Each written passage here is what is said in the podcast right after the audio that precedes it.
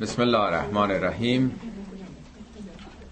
امروز بخش دوم آیات سوره احزاب رو از آیه 28 آغاز می‌کنیم. در جلسه گذشته خدمتتون ارز کردم که مقدمه هر سوره در واقع فهرست مندرجاتش هست. و اشاره است به مزامین داخل سوره. اولین آیه این سوره این چنین آغاز می شد که یا ایوه النبی اتق الله ولا تطع الکافرین و المنافقین ان الله کان علیما حکیما.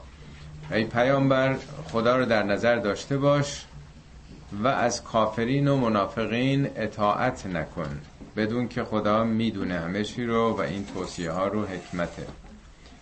و عرض کردم که پیامبر با دو مشکل مواجه بود. یکی مشکلات بیرونی دشمنان خارجی و یکی هم مشکلات درونی.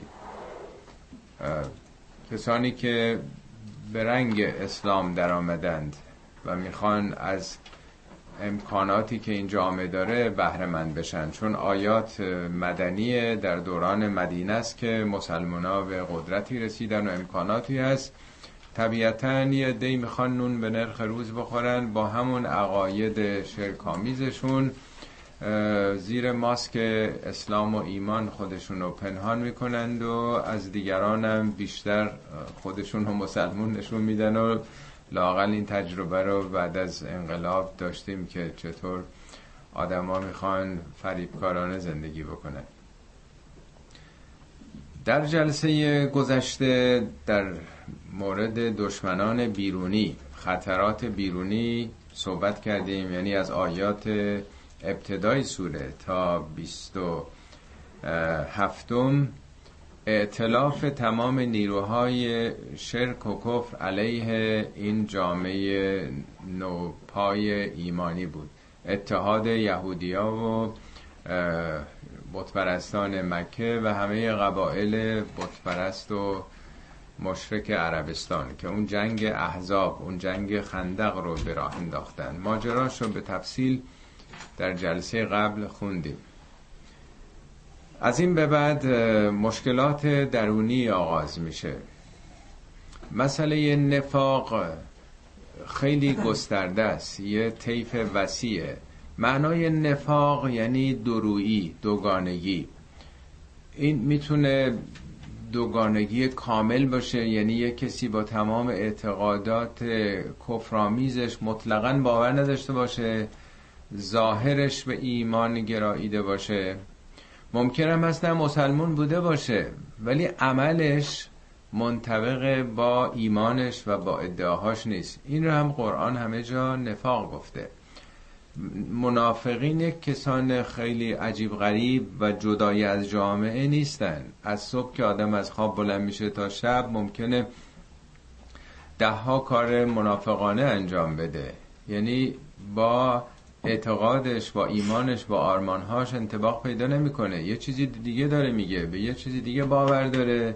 کتابی که می‌خونه چیزی دیگه است ولی عملش خلاف اونه. اینم نفاقه. نفاق یعنی دوگانگی دو چهره بودن. مقابل صداقت ایمانی هستش. بنابراین منافقین هم مخالفین درونی هستند که باوری ندارند.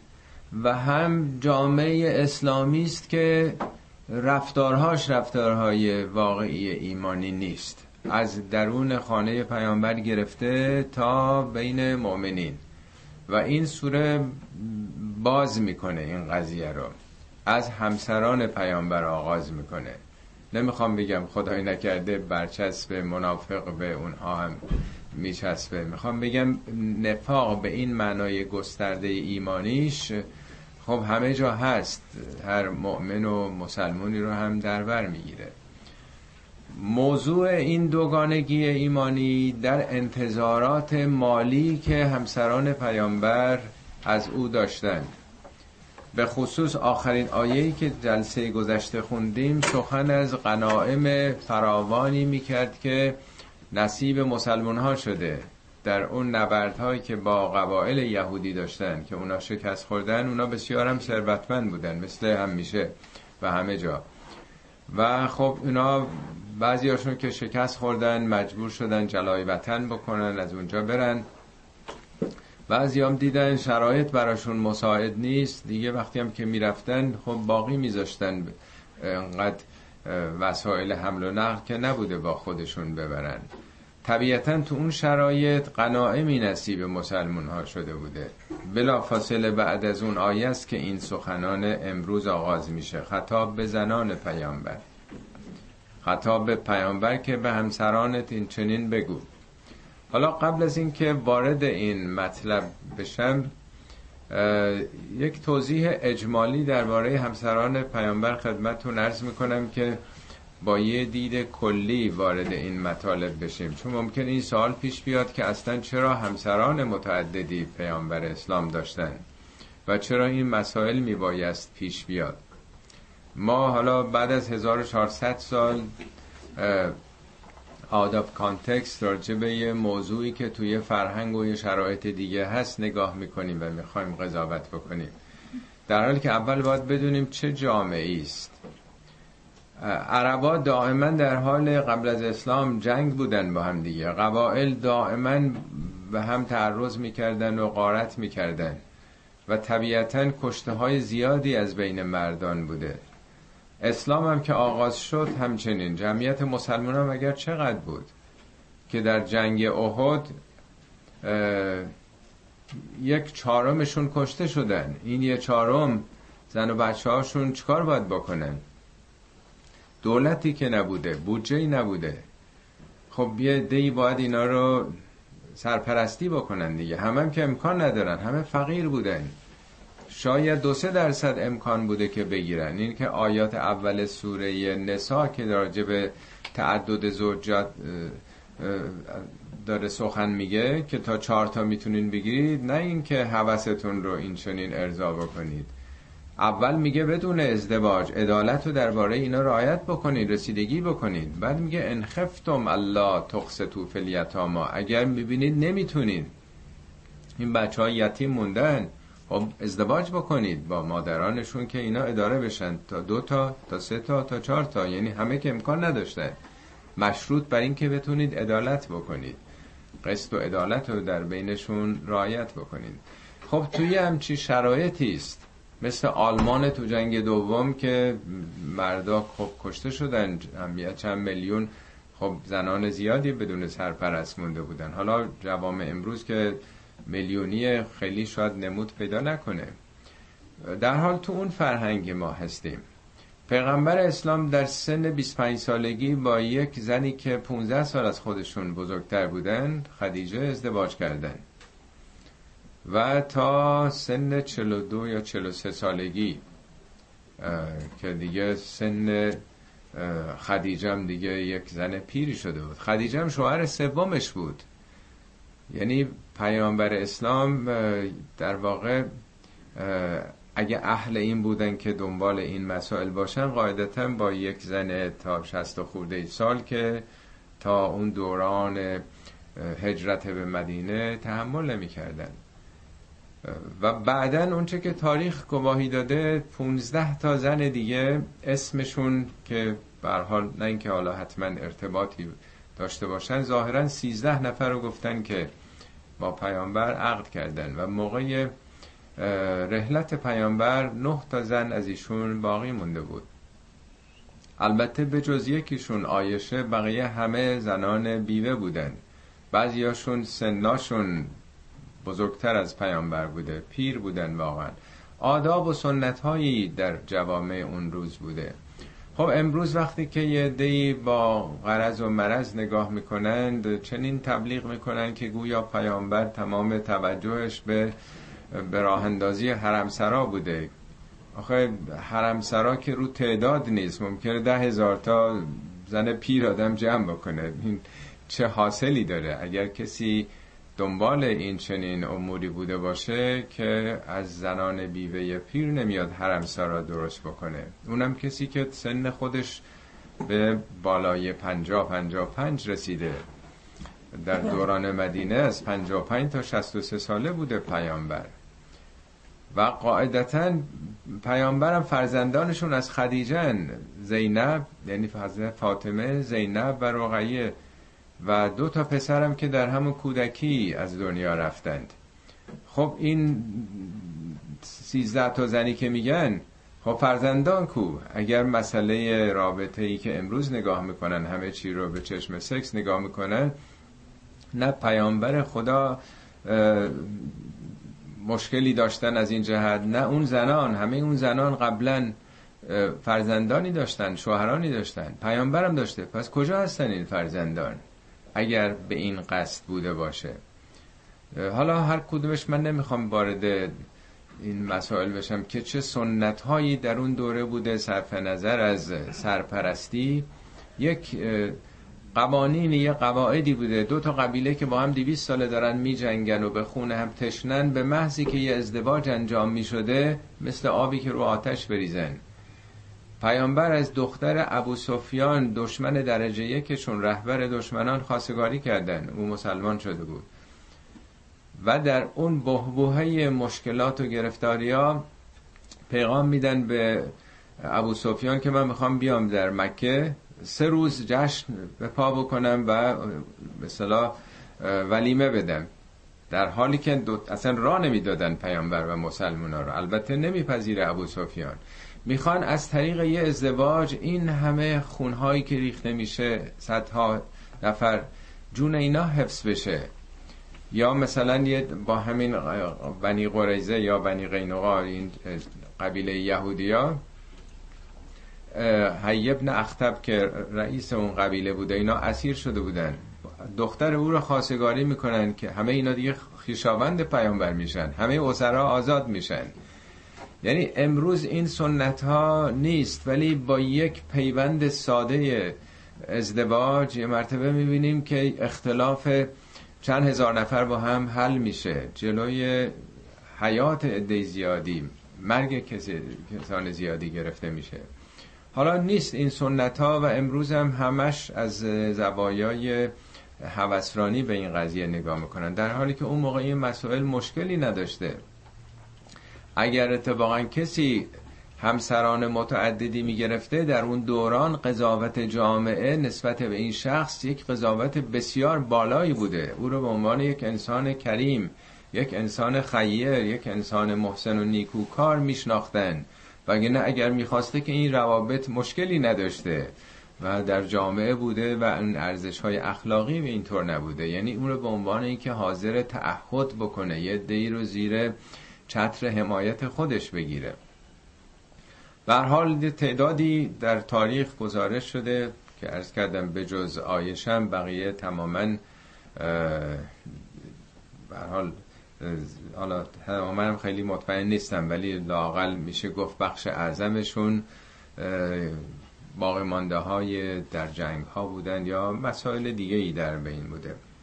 حالا به دنبال آیه ای که ارز کردم از غنائم سخن گفته شده میگه که اورسکم ارزهم زمین اونها به شما رسید و دیارهم خون و زندگیشون و اموالهم و ارزن لم تتعوها سخن از غنائمی است و امکانات. خب بعضی از این همسران پیامبر اینام که قبلا تعلیم و تربیت ندیده بودن انتظار داشتن که پیامبر اسلام هم مثل همه رؤسای کشورهای مختلف که شنیده بودن از ایران از روم شنیده بودند از حبشه شنیده بودند که چه بیابرویی چه کاخهایی و چه امکاناتی هست.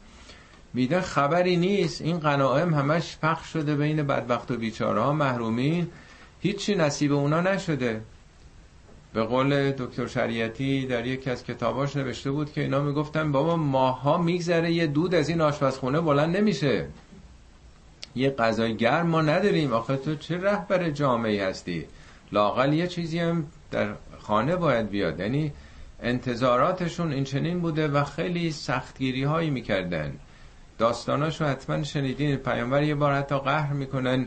اصلا از خونه میرن. یه بالا خونه ای بوده جای ام مشربه. بهش می‌گفتن یه دو سه هفته اصلا اونجا تنها دور از این جنجال ها و حرفها و اختلافات و بگو مگوهایی که در بیتشون بوده شده بودن حالا این چنین آغاز میشه. یا ایوه النبی قل ازواج که پیامبر بگو به ازواجت ان کنتن تردن الحیات الدنیا و زینتها.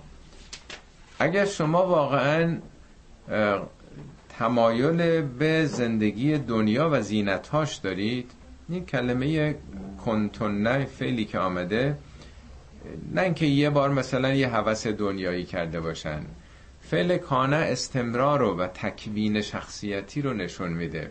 یعنی اگه واقعا به راستی شما آرزوتون اینه دنبال این هستید که می‌خواد تورد نه از همون اراده اراده دنیا کردید قصد دنیا کردید تمایل به دنیا و زینتهاش دارید. خب اشکال نداره. فتعالین بیاین امتعکن تمتع یعنی بهرمند کردن بهرمندی بیار هر چی می‌خوان بهتون بدم. و اسره کن سراحن جمیلا. به خوبی خوشی من آزادتون بکنم رهاتون بکنم از این تنگنا از این سختی از این تنگ دستی از این مشکلاتی که توی این خانه هست. این فعل اسره کنه از سرها میاد. تصریح فعل تصریح یعنی رها کردن کسی رو آزاد رها کردن. هفت بار در قرآن این واژه اومده. شیش داشت در مورد طلاقه میگه اگه کسی رو طلاق دادید واقعا آزادش کنید رهاش کنید. اونم به خوبی و خوشی. یعنی پرونده با زیبایی بسته بشه. سراحن جمیلا. با نهایت جمال تمامش بکنید. شما دنبال مالین دنبال زندگی هستید. مسئله ای نیست. بیایم بهتون بدم آزادتون کنم رهاتون بکنم. برید هر جور زندگی که می‌خواید بکنید برای خودتون فراهم بکنید. مشکلی نیست اجباری نیست. یعنی پیامبر مرد خشنی نبوده زور نمی‌گفته. هر کسی هم بخواد به همسرش به اهل بیتش زور بگه با سنت پیامبر مقایرت داره. یعنی هیچ نوع خشونتی نیست با زیبایی با جمال. جمال یعنی زیبایی دیگه. بهتون میدم بهرمندتون می‌کنم آزادتون می‌کنم. من تحمیلی به شما ندارم انتظاری ندارم که حتما مطابق میل من باب طبع من مطابق اندیشه من بخواید عمل بکنید. هر جوری شما خودتون دلتون بخواد. شما از نظر افکار اندیشه آرمان ها آزاد هستید. ناراحت هم نیستم بخوام برچسبی بهتون بزنم که شما دنیا طلبین شما منافقی نه سراحن جمیلا. این کلمه جمیل خیلی جالبه. در قرآن چند بار اومده دو بار راجب صبر جمیل میگه. از حضرت یعقوب که وقتی یوسف رو در چاه میندازن یا اول میگن که گرگ رو خورده پس پسرها میان گزارش میدن. اون جنایتشون و تبهکاریشون رو میگه بل ولت لکم انفسکم امرن نفستون یه چیزی رو براتون خوب جلوه داده. فصبرون جمیلون صبر زیباست. حتی اتهامم بهشون نمی‌زنه دروغ میگین. میگه یه،, یه چیزی به نفستون خوب جلوه کرده. ولی صبر زیباست. من به خدا پناه برم دوباره دیگه درباره تحمل مخالفین میگه. میگه فسبر علا ما یقولون. بر آنچه که این مخالفین میگن انکار می‌کنن خدا رو قیامت و به زیبایی تحمل. و هم هجرن جمیلا. دور شو ازشون ولی نه با تلخی و تندی و اتهام و برچسب زدن با زیبایی ازشون فاصله بگیر. یه جا میگه فسفه صف فسفه صف یعنی به روی خودت نیار. یه وقت آدم انتقام نمی‌گیره ولی یه نگاه چپ می‌کنه یه نگاه قذوالود می‌کنه. صف از همون صفحه میاد. صفحن جمیلا یعنی با روی خوش با لبخند اگرم فاصله با مخالفین می‌گیریم این بحث رو یه بار اگر لازم باشه با تفصیل به زیبایی برخورد کردن در طلاق در رابطه با مخالفین. و ارز کردم تعداد زیادی هم در اینجا راجبه تو این سوره به خصوص در مورد همین انتظارات همسر و خانواده است که واقعا رفتار باید زیبا باشه و آزاد کردن بدون هیچ دخالت. خب حالا برعکس اگر اینطوره حرفی نیست بفرمایید. و ان کنتن تردن الله و رسوله ولی اگر برعکس شما طالب خدا و رسولشین. نمیگه طالب من طالب شوهرتون. اسم نمیاره. من نمیگه. طالب رسول خدایین. یعنی ربط میده به رسالت. یعنی اگه یه آدمای هدفداری هستید آرمانی دارید دنبال ایدئال های خدایی هستید و رسالت هستید و دار الاخره اگه به خانه آخرت دل بستید این خانه دنیا که گذرانه تمام میشه. اگه ایدئالتون ابدیت آخرته فان الله اعد للمحسنات منکن اجرا عظیما قطعا خداوند برای نیکوکاران شما محسنین یعنی آدمایی که نیکوکارن و رفتار نیکو دارن اجر عظیمی خدا فراهم کرده. یعنی دو حالتش رو میگه در واقع. یا نسا النبی. حالا آیه قبلی خطاب پیامبره که به همسرانت بگو. حالا چرا میگی به همسرانت بگو؟ قرآن عمدتا دستورات راجب هجاب و راجب همه مسائل اخلاقی رو همه که نمی‌تونم بگم ولی بخش اعظمش رو به پیغمبر میگه به زنانت و به دخترانت بگو. چون جامعه به اونها نگاه می‌کرده به جایی که حالت بخشنامه ای داشته باشه.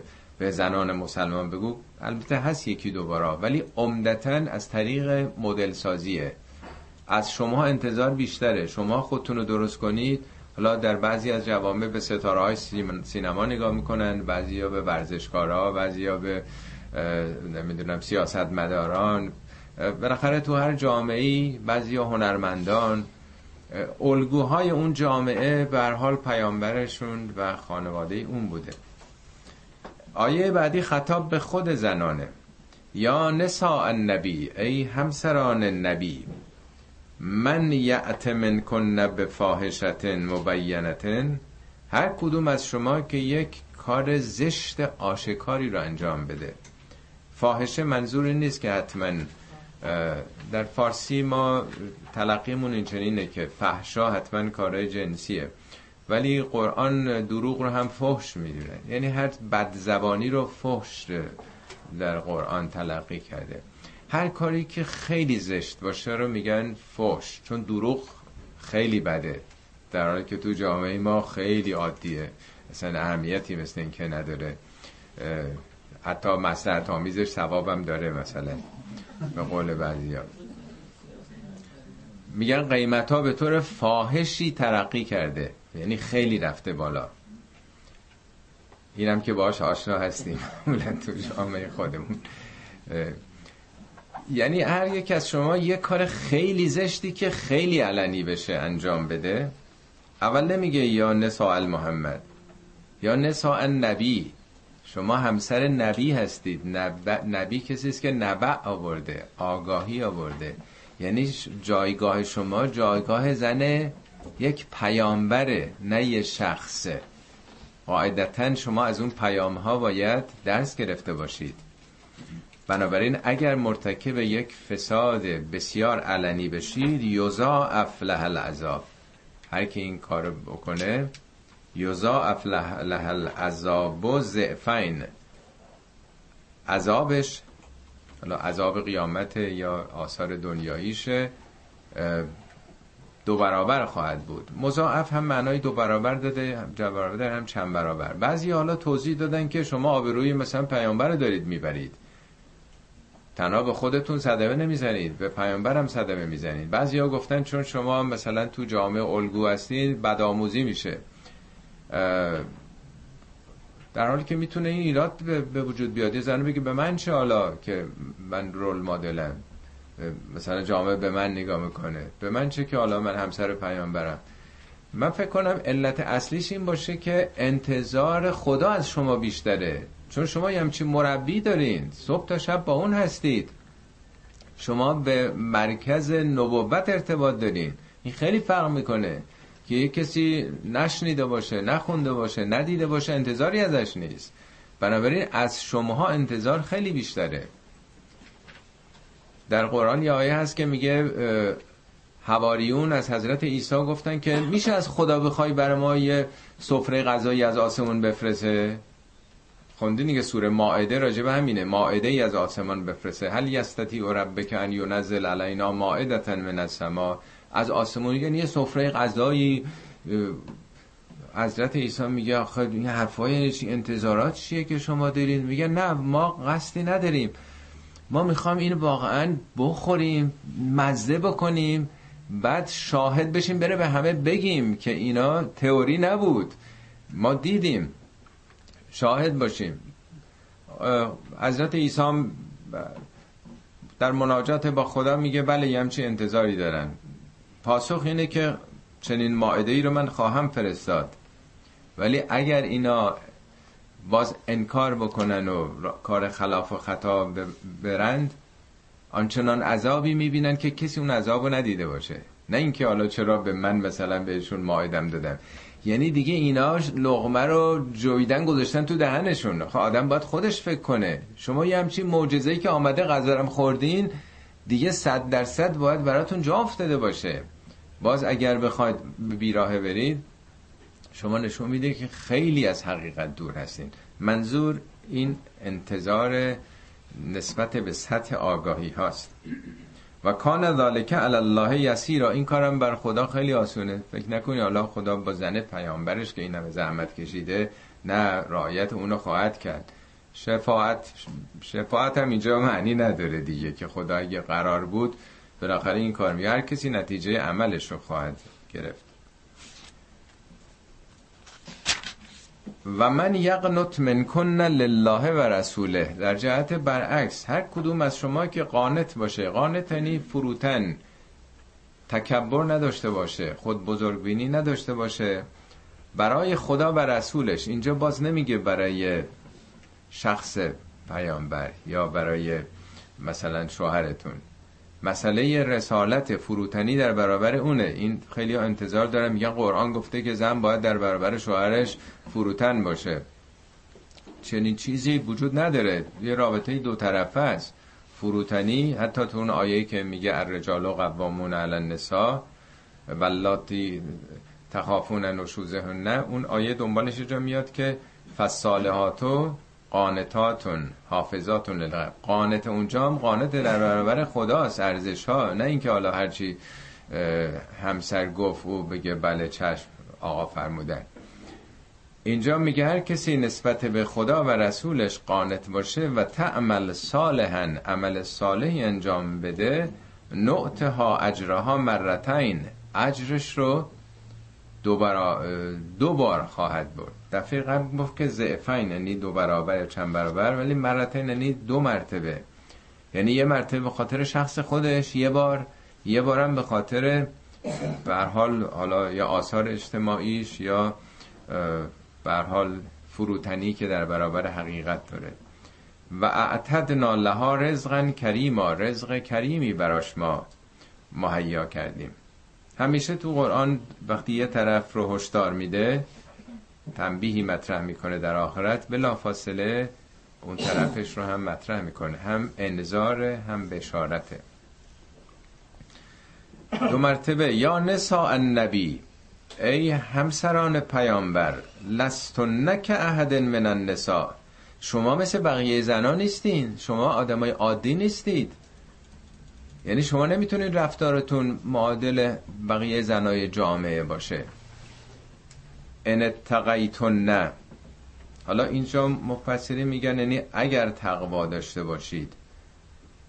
خب اگه تقوا داشته باشن که ایرادایی که حالا از این به بد داره می‌گیره نخواهد گرفت. این ان به زم بنده یه حالت تحکمی و توصیه‌ای است ارشادیه. شما باید تقوا داشته باشید. تقوا یعنی همون خیشتنداری دیگه. خودتون رو کنترل بکنید.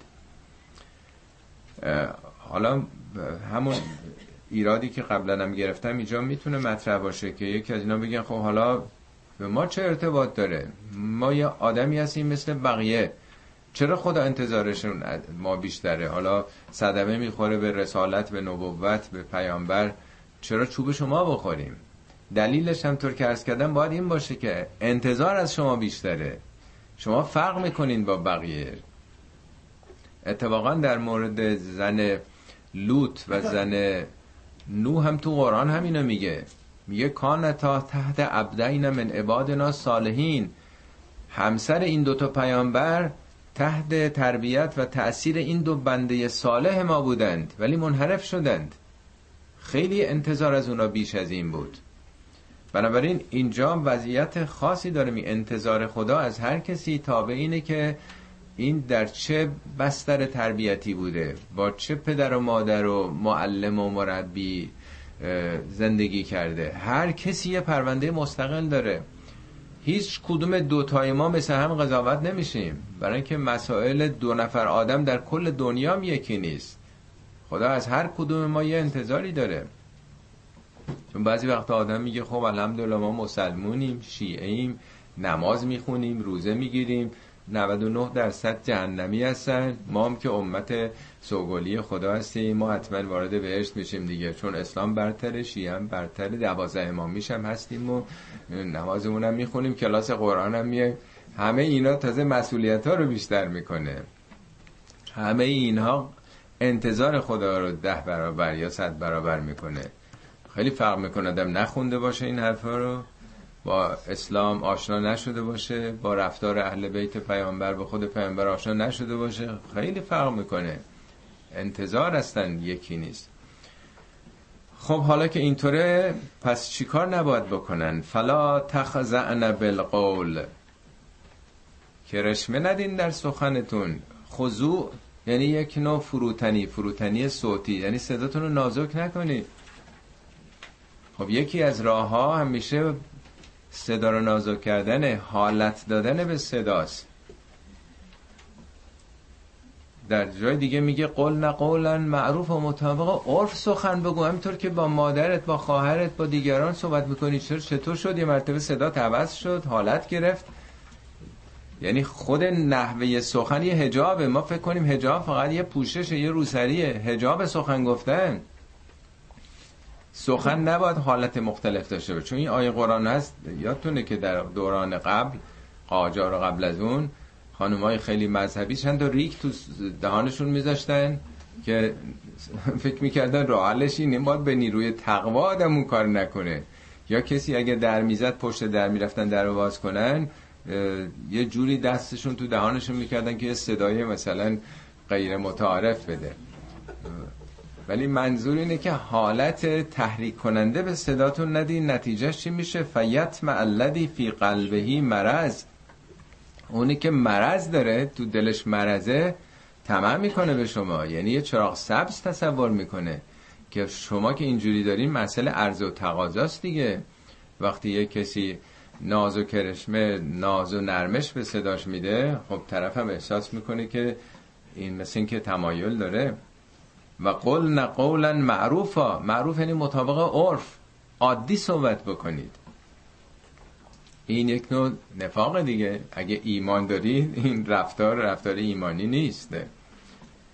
و قرن فی بیوت کنه قرن از همون قراره یعنی آرامش. اینقدر بیقرار نباشین هی بخوان برین خونه این جلسه این مهمونی اون مهمونی خودمون رو نشون بدیم این ورون بر بریم. قرن این نونش چون مؤنثه مخاطب فعل امر مؤنثه نه قره بوده. آرام بگیرید آرام تو خونه باشید. نمی‌خواد بگه تو خونه باشید بیرون نرید.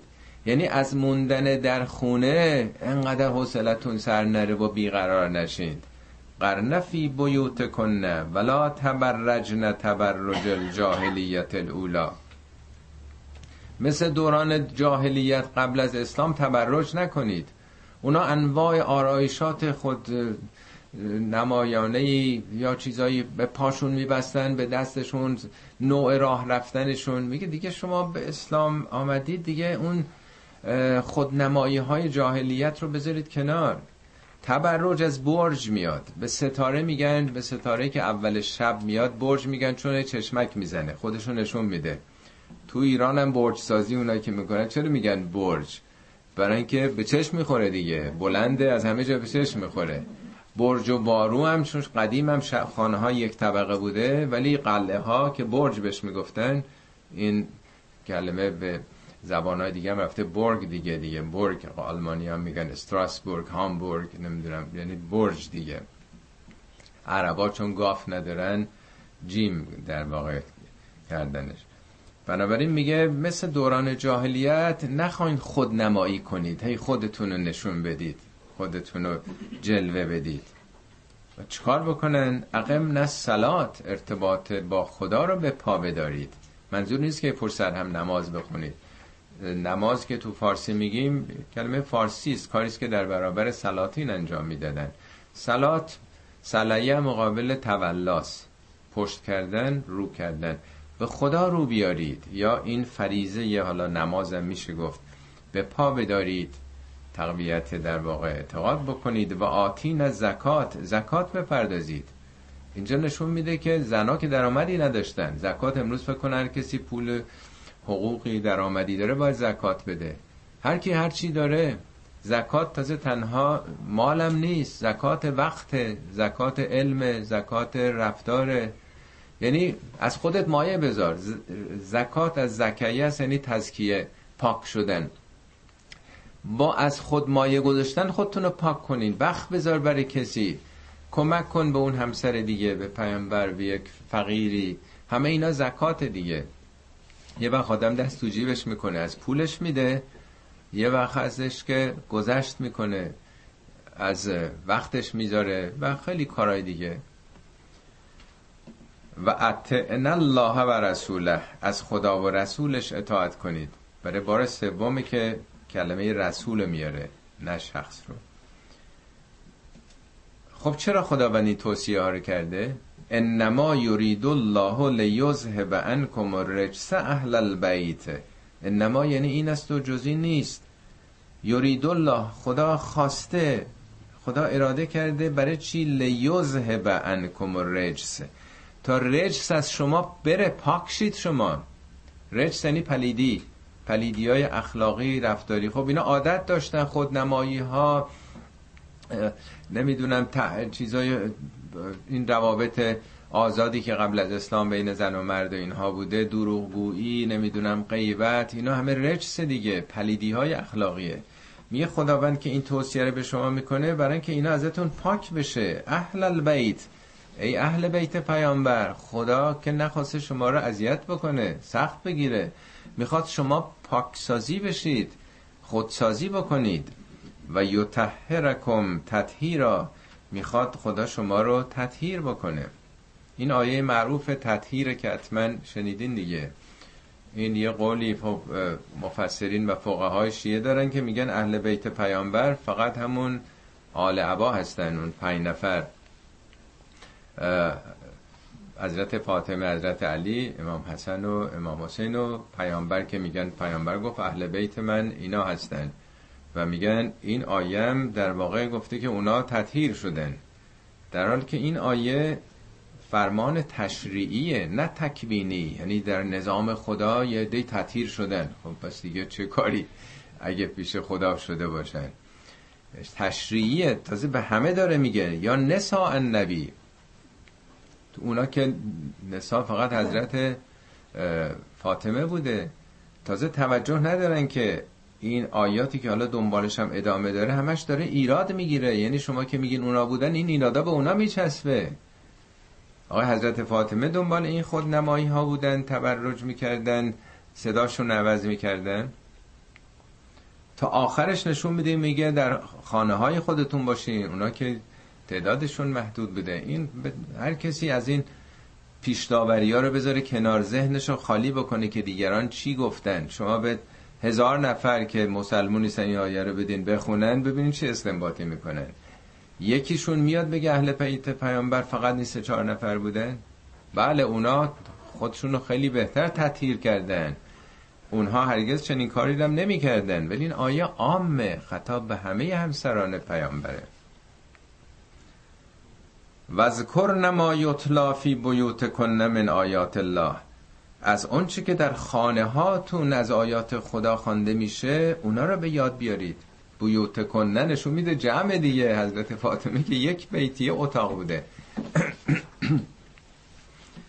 خانه های متعددی هر کدوم از اینا یه حجره داشتن اینا رو بیت بهش می‌گفتن. خونا مثل امروز هم که نبوده.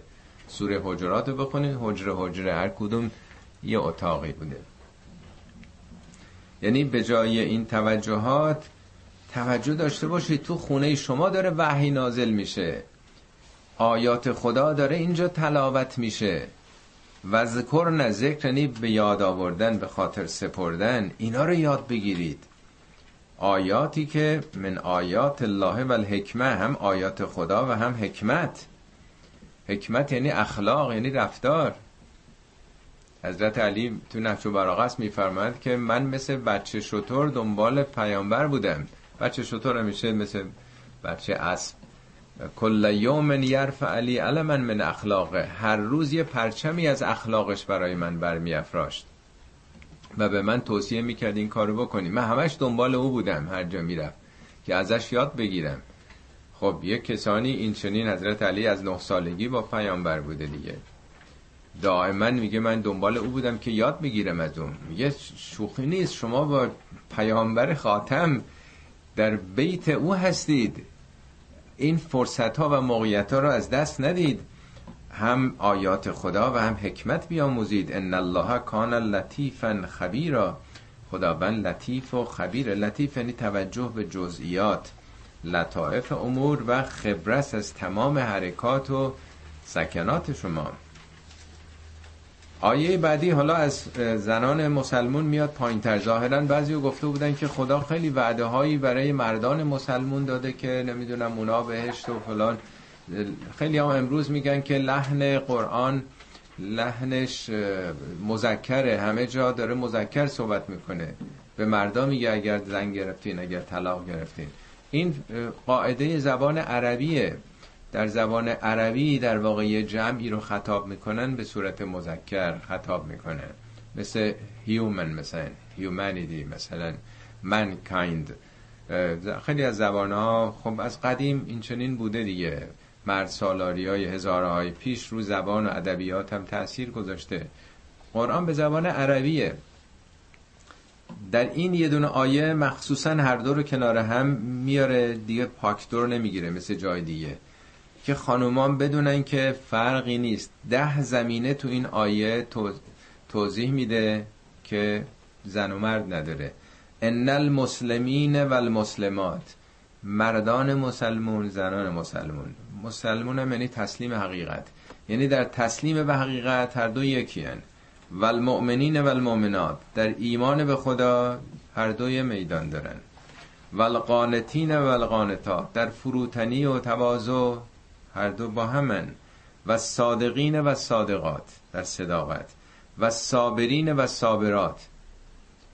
صبر مرد و زن با هم هر دو میدان صبرشون یکسان دیگه. مثل دانشگاهی که معلم داره این درس رو میده برای دو طرف داره میده. والخاشعین والخاشعات در خشوع والمتصدقین والمتصدقات در صدقه دادن در انفاق کردن در بخشیدن مال به دیگران هر دوشون با اینکه مردا درآمد داشتن. ولی میگه نه این میدان مال هر دوه. یکی صد تومن داره یکی یه تومن داره.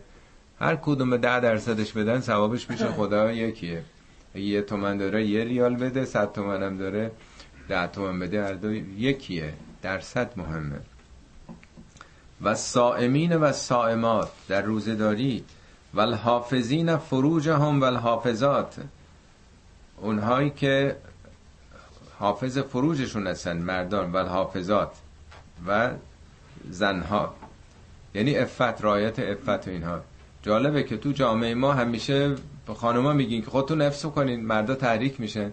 هیچ جا نمیگیم که چه فرق می‌کنه؟ قرآن به هر دو میگه که چشم چرونی نکنید. هم به زنا میگه هم به مرد. به هر دو هم میگه بپوشونی خودتونو. بنابراین متاسفانه زمان پیامبر می‌دونید که کنیزات اون جامعه اصلا هجاب نداشتن. هیچکی نمی‌گفت که آقا اینا برن خودشونو بپوشونن مردا تحریک میشن. یعنی اونا برای اینکه هنوز به اسلام نیومده بودن کسی هم تحمیلشون نمی‌کرد. تمام اون کنیزا و زنایی که تو اون جامعه بودن لباس هم تازه مثل امروز نبود نیمه لخت بودن. نیمه اوریان بودن. هیچ کسی هم متعرضشون نمی‌شد که یعنی چی؟ حالا ما یه خارجی میاد دیپلمات ها میان چادر چاخچور سرشون می‌کنیم. مادر این چند تا چیزا بودن امریکایی که بچه هاشون اسیر بودن. اونا باید حتما چیزی سرشون بکنن که مردا تحریک نشن. یه زن 60 ساله که حالا مثلا خارجی هم هست میاد. و ذاکرین الله کثیرا و ذاکرات. در ذکر خدا در توجه به خدا. این ده تا موضوع ده تا زمین است ده هم عدد تمامه. اعد الله لهم مغفرتا و اجرا عظیما. خداوند برای اینها پاک شدن مغفرت غفرین پوشوندنی معایبشون میره و اجر عظیمی خدا براشون فراهم می‌کنه.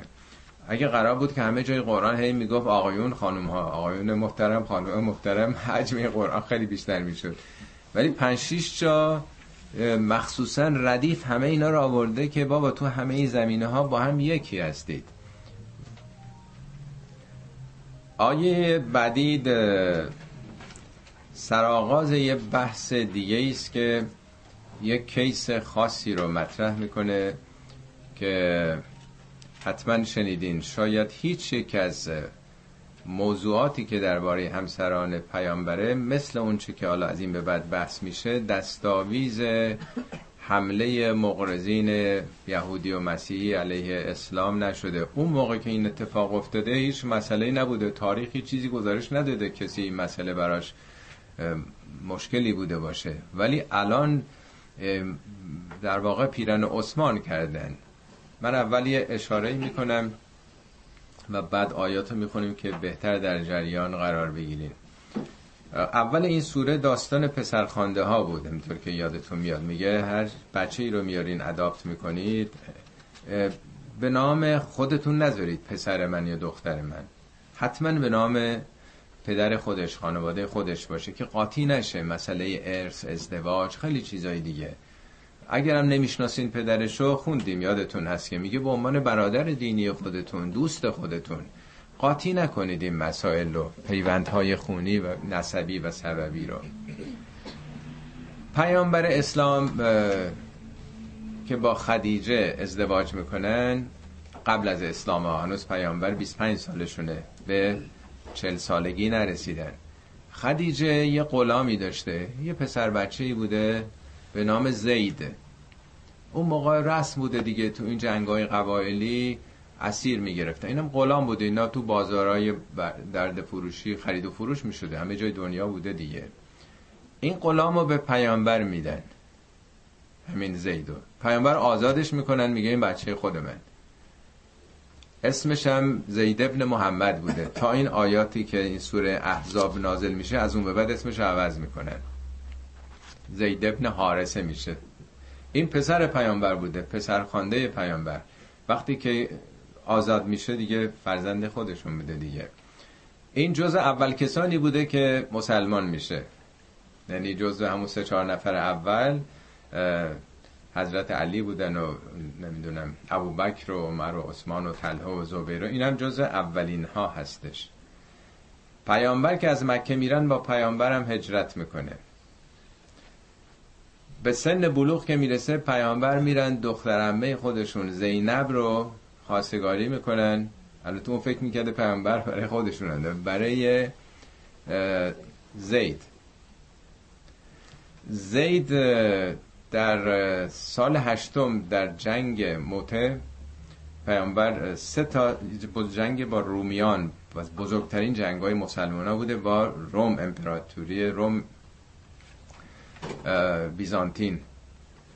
اونا چندین برابر مسلمان هم بودن. سه تا فرمانده می‌دونستن که جنگ سرنوشت سازه. سه تا فرمانده تعیین می‌کنن.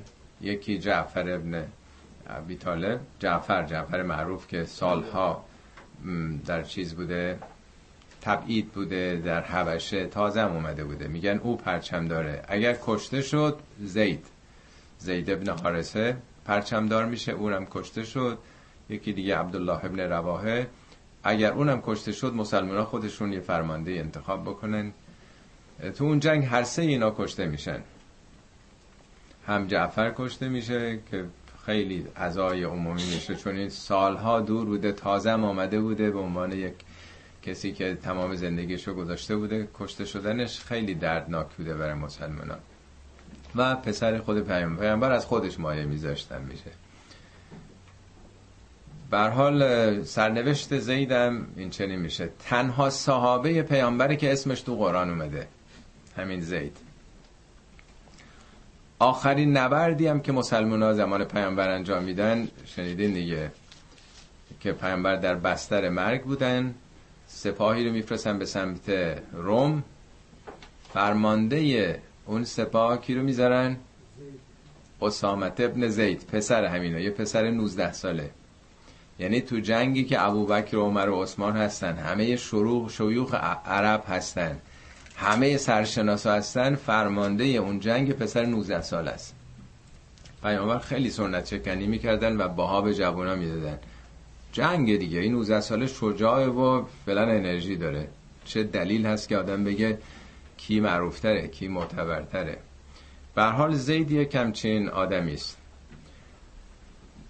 حالا داستان از اینجا آغاز میشه که پیامبر وقتی که برای خواستگاری این میرن زینب خب یه دختری بوده که جزء قریش بوده از خانواده های سرشناس بوده در حالی که زیدم یه سیاپوس بوده برده بوده.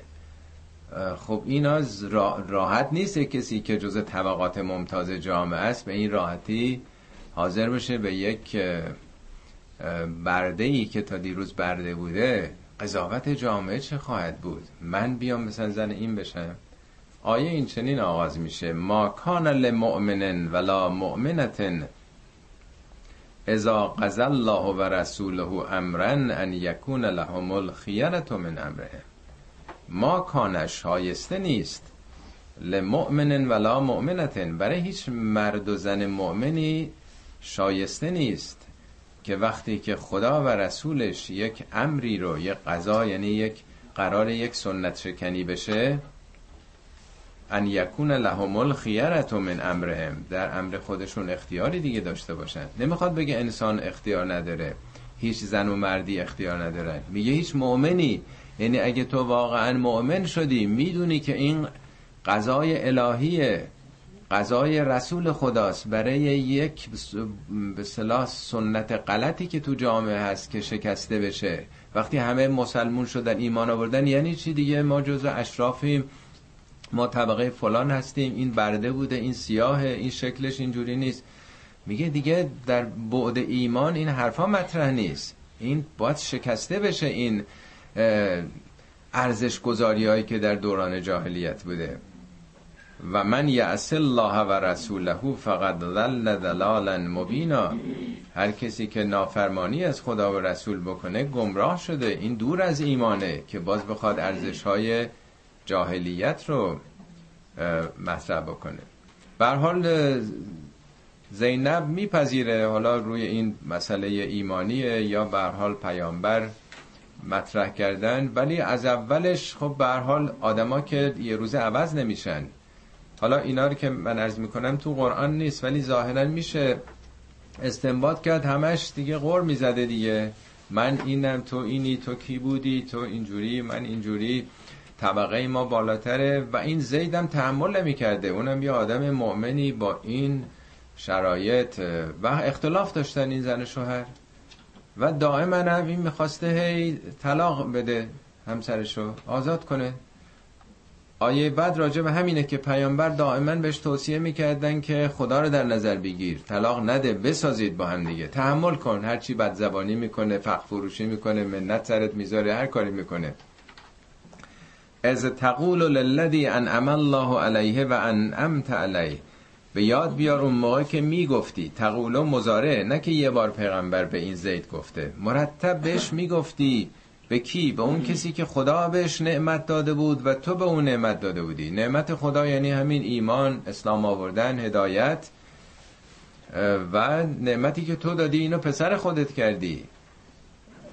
تو خونه بزرگش کردی آموزشش دادی براش زن گرفتی.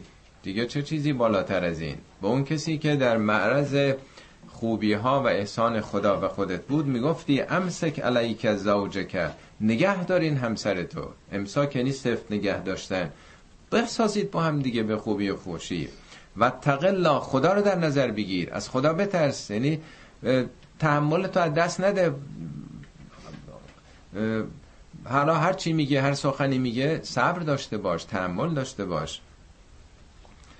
و تخفی فی نفسک الله مبدی در نفس خودت چیزی رو پنهان می‌کردی که خدا آشکارش کرد یا آشکار می‌کند. حالا دیگه سخنا از این به بعد آغاز شده. حالا این مغرزین گفتن که بله پیامبر یه روز رد می‌شد که زینب در یه هودجی بود و یه توری پرده نازکی هم بود. نسیم می‌زد کنار رفته بود. اونم مثلا آرمیده بود. پیامبر چشمش افتاد به او. یک دل نصد دل عاشق او شد. زید و مجبور کرد که زینب و طلاق بده که خودش بگیره. خب پیغمبر این دخترمش بوده از بچگی با هم بودن. میشناخته اگه قرار بود برای خودش می‌گرفت. تازه اینجا که این همه اصرار نیستش که میگه نگه دار از خدا بترس تحمل بکن اون رو.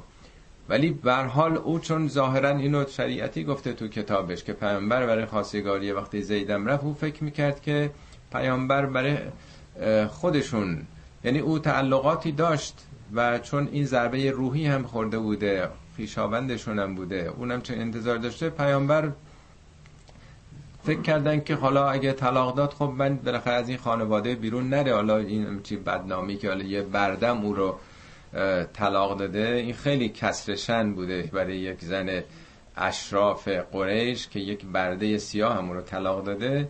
خب شاید پیامبر می‌خواستن جبران کنن. میگن تو مخفی می‌کردی. چیزی رو که خدا افشاگری خواهد کرد.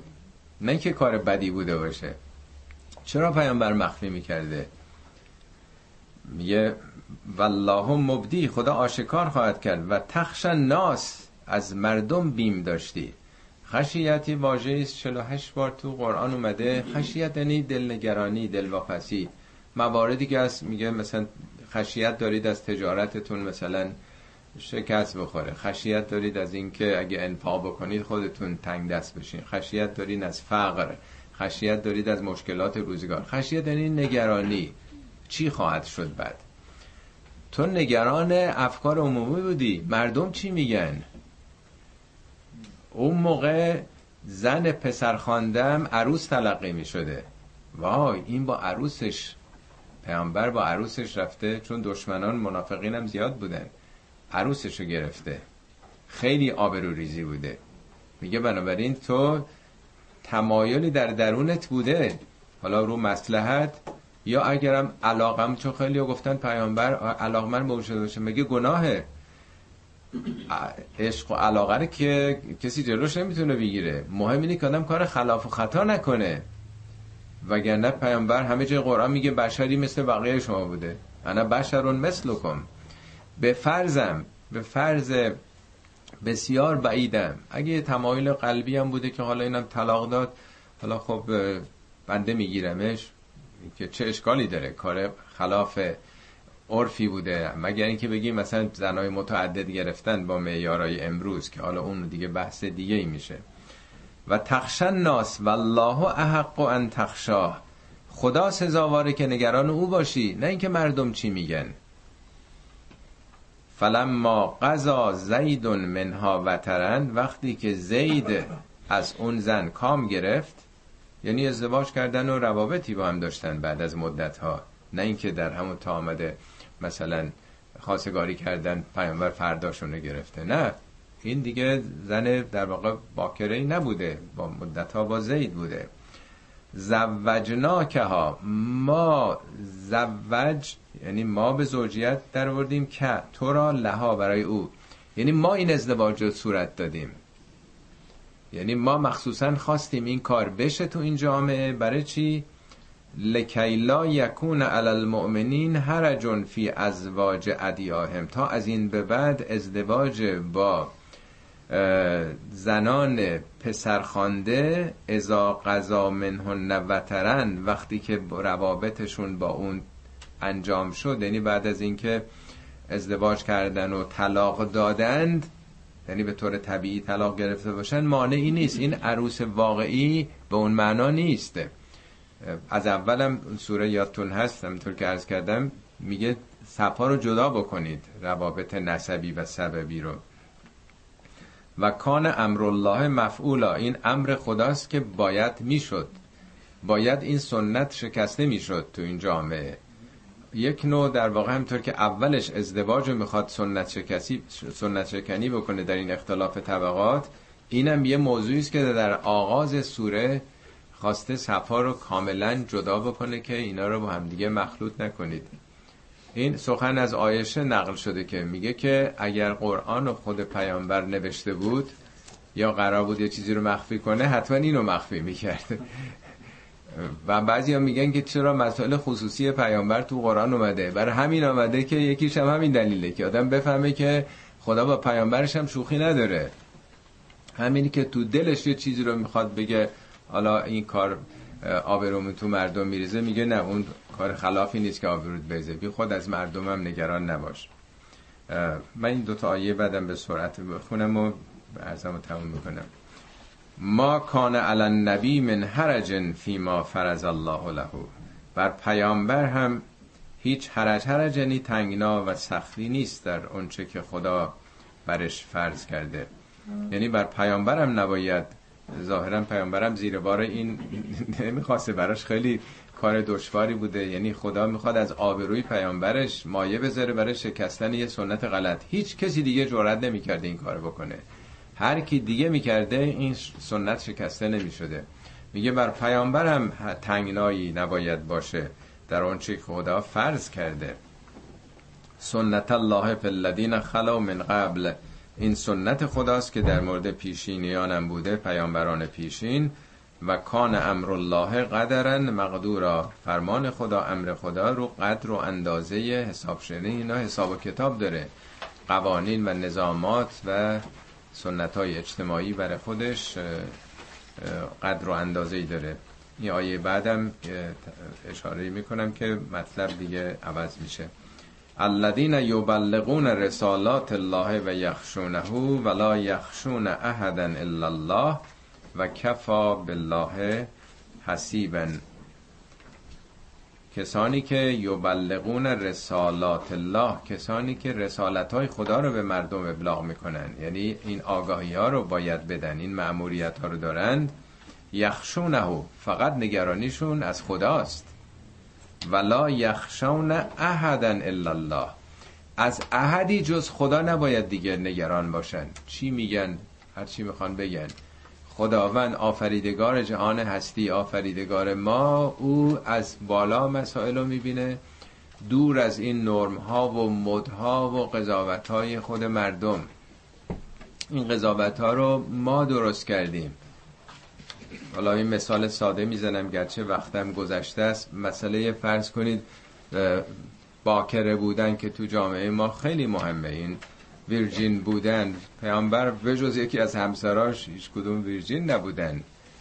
اینا معلوم نیست پایه و اساسی داشته باشه. ولی خب اینا تو جامعه اهمیت پیدا می‌کنه به خصوص برای مردا خیلی مهمتره. برای زنام هست که پسری یه بار ازدواج کرده باشه این مثل این که دیگه مثلا حالا دست دومه یا غیره. در حالی که اینا یه سنت های بی معنا و بی خودیه یه وقت هست که به دلیل یک کار خلاف و خطایی یا دعواهایی چیزی اختلاف پیش آمده. خب آدم تحمل می‌کنه که چرا جدا شده از یک کسی. ولی اگر یک کسی همسرش فوت کرده باشه یا به دلایل دیگه اینا هم یه سنت های غلط زمانه ماست که شاید 99 مردم به این باها میدن باهای خیلی جدی هم میدن. حالا اون موقع مشابه این بوده. میگه بنابراین نگران مردم نباید باشین. پیامبرانی که رسالت های خدا رو ابلاغ می‌کردن فقط از خدا بیم داشتن نگران او بودند یعنی نگران اعمالشون. و از احدی جز خدا نگران نبودند. و کفا بالله حسیبا. خدا کافیه که حسابگر باشه. حسابات دست خداست. انقدر نگران حالا ملاحظات مردمی مردم چی میگن؟ قضاوت مردم چیه؟ و پشت سرمون چی میگن؟ میگه اونا اهمیت نداره. حساب شما با خداست. صدق الله العلی العظیم.